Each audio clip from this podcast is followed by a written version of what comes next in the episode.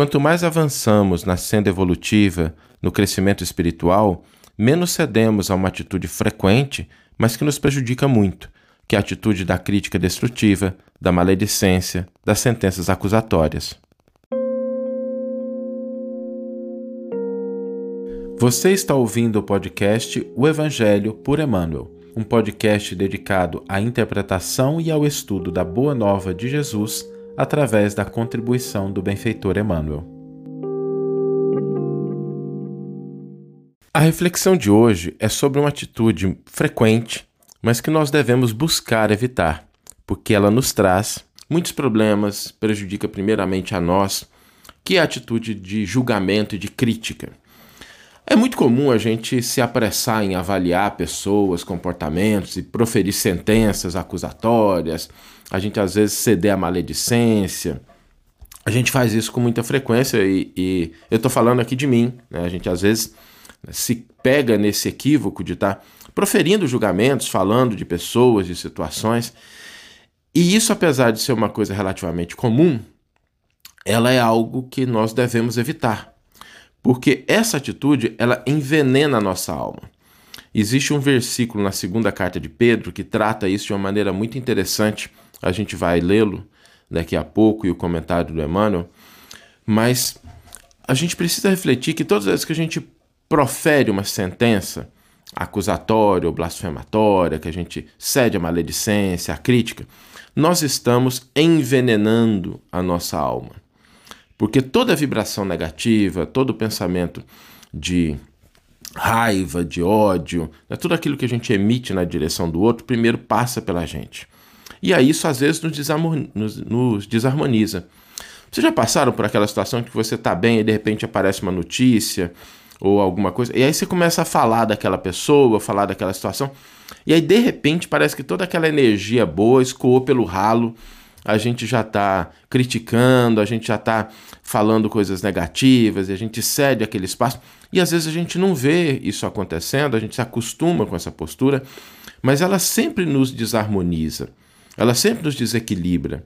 Às vezes ela nos torna uma pessoa que é uma pessoa que, quando a gente está convivendo com as outras, as pessoas falam assim: ah, ó, lá vem aquela pessoa reclamando de novo, lá vem aquela pessoa falando problemas. E é importante a gente não alimentar esse tipo de postura por algumas razões. A primeira delas é porque normalmente a gente prejudica a, a nossa harmonia interna, o nosso equilíbrio emocional, a nossa capacidade de discernimento. Isso nos prejudica primeiramente. Mas existe uma segunda razão também mais profunda. É que normalmente a gente não tem conhecimento sobre a realidade do outro. Aquilo que muitas vezes a gente vê no outro como sendo um problema é, na verdade, uma conquista do ponto de vista do estado que ele está. Porque a doutrina espírita nos convida a uma visão um pouquinho mais ampla. O que é uma visão um pouquinho mais ampla? Uma visão que a gente enxerga as coisas a partir de um horizonte ampliado, de um horizonte que nos proporciona entender situações, pessoas, circunstâncias de uma maneira de um horizonte mais vasto. E a gente às vezes se esquece disso, a gente cede somente para aquele ponto que a gente está vendo. Né?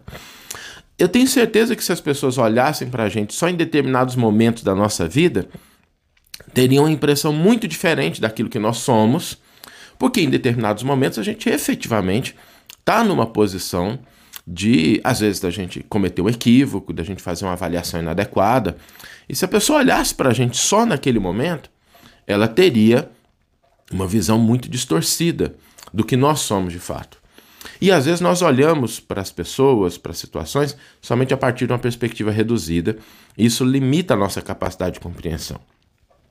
A doutrina espírita nos convida, inclusive, a uma visão um pouquinho mais ampla, porque uma única encarnação é uma visão limitada. Uma única encarnação é uma visão limitada.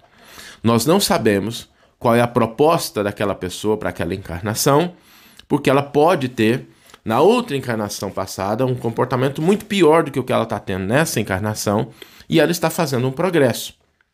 Eu já comentei aqui antes, mas às vezes a gente olha para uma pessoa e fala assim: nossa, mas Fulano é complicado demais, Fulano é uma peste, Fulano não presta, não faz nada de positivo, né, não ajuda, né, um zero à esquerda. e a espiritualidade lá, graças a Deus, olha só, saiu do negativo e já está no zero a zero, está empatando. Olha que beleza, né? Na próxima encarnação a gente começa a fazer algo de positivo. Então, existe essa noção de progresso, de tempo. E na medida em que a gente vai evoluindo, nós vamos tendo essa compreensão e vai crescendo em nós o sentimento de misericórdia, o sentimento de compreensão e uma ação mais construtiva. E quando a ação não for possível, as nossas vibrações positivas. Porque quando não nos é possível agir de maneira positiva, por diversas razões, a pessoa não está no nosso ciclo de ação, a gente não consegue interferir naquilo, a gente pode emitir vibrações positivas. E essas vibrações positivas nos harmonizam. Se a gente conseguisse substituir todo o pensamento de crítica destrutiva por uma ação positiva, por uma oração, por um pensamento em favor do acerto, a gente não tem ideia do quanto isso começaria a nos fazer bem, porque protegeria a nossa paz, a nossa tranquilidade, a nossa harmonia. E eu não consigo imaginar, por exemplo, vocês já tentaram imaginar assim, Jesus reunindo lá com os anjos, com os espíritos superiores, falando mal dos outros, né, criticando os outros. Será que passa pela nossa cabeça, né? Uma atitude assim de Jesus sentando uma roda de conversa, falando mal dos outros, né? Não, não é algo que a gente espera do mestre, né? Porque Jesus se preocupa em utilizar a sua energia, o seu tempo sempre oferecendo algo de útil, sempre oferecendo algo. E quando né, não for possível, e está lá no Sermão do Monte, né, a série que a gente já fez aqui nas nossas reflexões, orar pelos que vos perseguem e caluniam. Porque isso nos imuniza, isso nos protege. Na medida em que a gente adquire o hábito de buscar sempre né, esse entendimento mais amplo, porque aqui não se trata de ingenuidade, se trata de um reconhecimento real às vezes o que a outra pessoa tem não é o que nós possuímos. Eu já contei aqui algumas vezes, mas vale a pena lembrar de uma passagem de São Francisco de Assis, que vou deixar aqui para o nosso domingo, uma pequena história, né? São Francisco estava cuidando do jardim ele estava meio cabisbaixo, meio tristonho, e Frei Leão, percebendo aquilo, se aproxima dele e pergunta: Pai Francisco, né? Por que, que o senhor está assim triste, pensativo, acabrunhado? E Francisco disse assim: Ah, meu filho, hoje eu estou fazendo um balanço da minha vida e estou percebendo as minhas, os meus defeitos, as minhas limitações, os meus erros, e estou assim meio triste com eles, né? Frei Leão começou a rir. Falou assim: Pai Francisco, o senhor deve estar tá de brincadeira. Não é possível que alguém como o senhor está aí triste, né?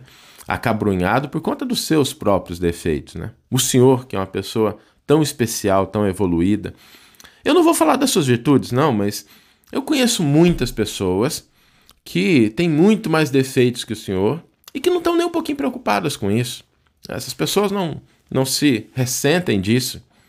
E aí Francisco diz assim para Frei Leão: Ah, meu filho, mas se esses aos quais tu te referes tivessem recebido o que eu recebi, talvez não se comportariam como se comportam. E se eu não tivesse recebido tudo quanto tenho recebido do Cristo, talvez fosse muito pior do que eles. Então que a gente tenha essa postura da gente buscar aí essa atitude constante de emitir pensamentos positivos, compreendendo que o outro tem uma trajetória evolutiva que às vezes nos escapa, na esmagadora maioria das vezes nos escapa. Que assim como nós cometemos alguns equívocos ou muitos equívocos, e se a pessoa enxergasse somente uma parte da nossa vida, teria um entendimento muito diverso de nós do que o que nós somos de fato. A gente precisa ter essa, na medida em que a gente evolui espiritualmente, a nossa disposição para a crítica destrutiva diminui e a nossa disposição para a ação positiva e para as boas vibrações ela aumenta. Vamos ler agora a íntegra do versículo e do comentário que inspiraram a nossa reflexão de hoje. O versículo está na segunda carta de Pedro, capítulo 2, versículo 11, e nos diz o seguinte: Ao passo que os anjos, embora superiores em força e poder, não pronunciam contra elas, as pessoas, julgamento blasfemo na presença do Senhor. E Emmanuel intitula o seu comentário Homens e Anjos. Vai nos dizer, Emmanuel, é lastimável observar o grande número de pessoas que estão sempre dispostas a proferir sentenças blasfematórias umas para com as outras. A leviandade domina-lhes as conversações, a mesquinhez lhes corrompe as atividades nos mais diversos setores da vida.